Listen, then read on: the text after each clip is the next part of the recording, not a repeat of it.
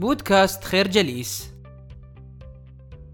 أظهرت عدة دراسات بأن الإنسان يؤثر في الآخرين من خلال لغة الجسد وحركاته بنسبة 55% ومن خلال نبرة صوته بنسبة 38% ومن خلال كلماتهم بنسبة 7% فقط. ما يؤكد أن مهارتك في فهم تعبيرات الآخرين وطريقة جلوسهم وإيماءاتهم هي الطريقة الأسرع لفهم شخصياتهم وحسن التواصل معهم. ابدأ من الآن بتدريب نفسك على ملاحظة التفاصيل البسيطة التي تظهر على كل شخص يقابلك. كيف يحييك هذا الشخص؟ وكيف يجلس معك؟ هل هو مرتاح أو متوتر في جلسته؟ كم مرة ينظر إلى عينيك أثناء الحديث؟ وهل ترتفع نبرة صوته أو تقل عند الحديث عن موضوع معين؟ وبالطبع يجب ألا يلاحظ هو أنك تراقبه فلا أحد يحب أن يكون مراقبا. وهذه مهارة ستتعلمها مع الوقت. مراقبتك للآخرين ستعلمك كيف تستجيب مع كل واحد بالطريقة التي تلائمه كما ستوضح الكثير عن نمط كل شخصية تقابلها وينقسم البشر إلى أربع أنماط في الشخصية. هم النمط الأحمر وهو الشخصية المهيمنة أو المسيطرة. والنمط الأزرق وهو الشخصية الدقيقة والناقدة. والنمط الأصفر وهي الشخصية المبادرة أو المحبة للعلاقات. والنمط الأخضر وهي الشخصية المثابرة والتي يمكن الوثوق فيها. لكل نمط مميزات وعيوب. ولا يعني ذلك أن هناك نمط يتفوق على الآخر. معرفتك الأنماط واكتشافك لأي نمط ينتمي محدثك من خلال المراقبة. يساعدك على كشف شخصيته بسرعة وسهولة. الفكرة المراقبة وعدم التسرع في الحكم على الآخرين يؤهلك لكشف أنماط شخصياتهم واختيار التعامل الأمثل مع كل فرد. سنتعرف سويا على كل لون أو نمط بالاوجه المختلفة في الحياة. اولا اللون الأحمر من الضروري بالنسبة لصاحب الشخصية المهيمنة. أن تترك انطباعا لديه بأنك تهتم بما يهتم له وبأنك ستضيف إليه شيئا جديدا. وستجده عادة يجلس بطريقة تنم عن الثقة بالنفس ويحرك يديه أثناء الحديث إلا أنه لا يحب البوح بمشاعره سواء لزملائه في العمل أو لأصدقائه.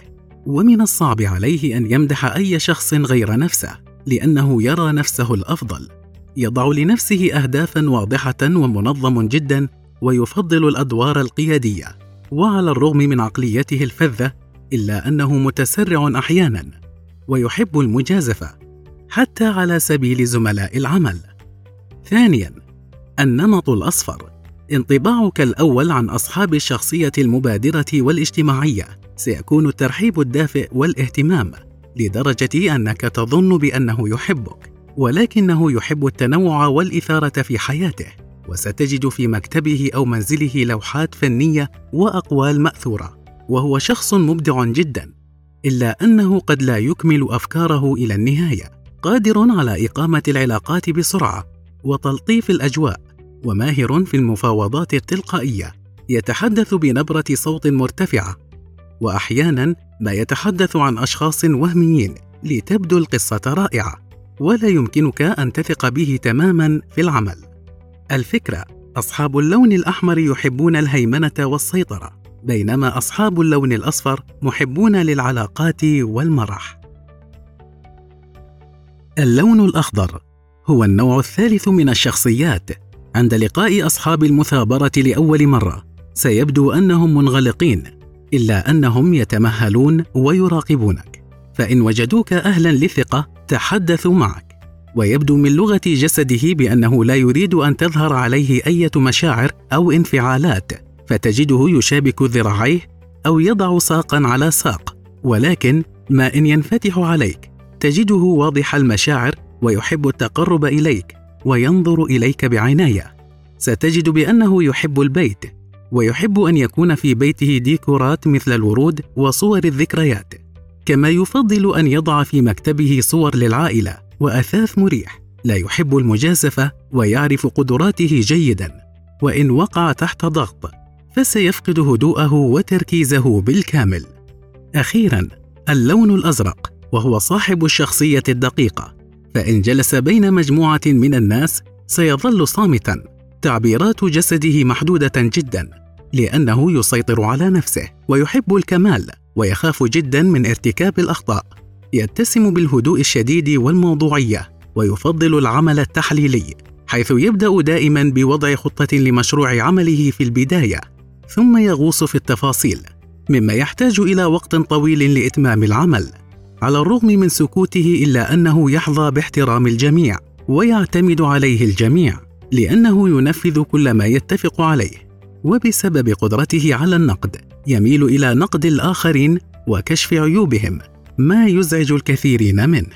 الفكرة أصحاب اللون الأخضر هم أشخاص أسريين بطبعهم أما أصحاب اللون الأزرق ناقدون ومحللون ماهرين.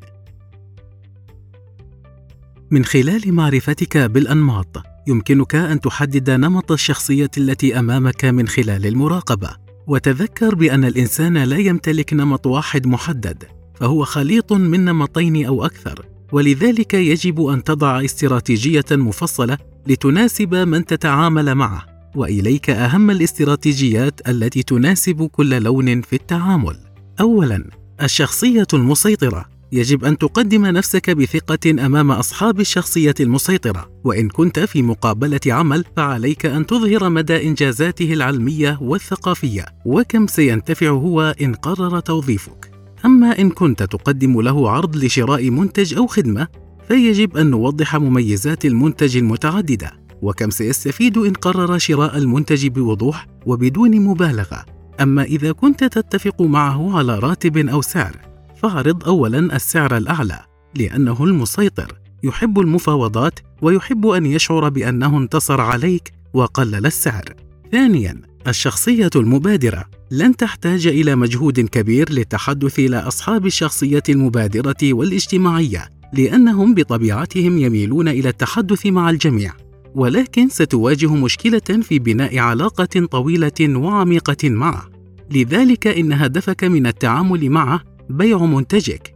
يمكن أن تسمح للحديث الودي بأن يطول ولأنه لا يحب اتخاذ القرارات. يمكن أن تضغط عليه ليتخذ قراره. وإن كنت تتعامل معه في العمل فعليك أن تضع أرضية مشتركة بينكما لتناقشوا أفكاره المتجددة دوما. ثالثا الشخصية المثابرة.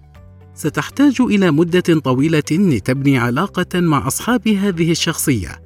لذلك إن ترغب منه الدخول في عمل معك عليك أن تشرح اولا طبيعة العمل. ولتزيل كامل شكوكه بأنك تحاول استغلاله يجب أن تقدم له ضمانات في العمل أو المنتج الذي تبيعه.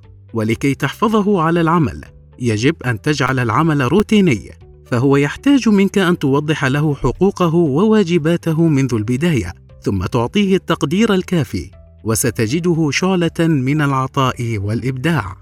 رابعا الشخصية الناقدة. في بداية تعرفك على أصحاب الشخصية الناقدة اجعل التعارف عملي وموضوعي ولا تدخل معه في أحاديث وديه وحين تتحدث إليه يجب أن تكون ندا له بمعنى أن يحتوي كلامك على المنطق وترتيب في الأفكار ولو تحاول شرح آلية عمل منتجك أو مؤسستك. يجب أن تدعم كلامك بالدراسات والإحصاءات. لا تحاول فرض رأيك عليه ابدا وتمنحه الوقت ليستوعب مميزات ما تقدمه. لهذا قراره بنفسه. ويجب أن تحترم صبره لأن تلك أفضل مميزاته. الفكرة ضع استراتيجيات للتعامل مع مختلف الأنماط البشرية وستكسبهم سريعا. نشكركم على حسن استماعكم. تابعونا على مواقع التواصل الاجتماعي لخير جليس. كما يسرنا الاستماع لآرائكم واقتراحاتكم. ونسعد باشتراككم في البودكاست.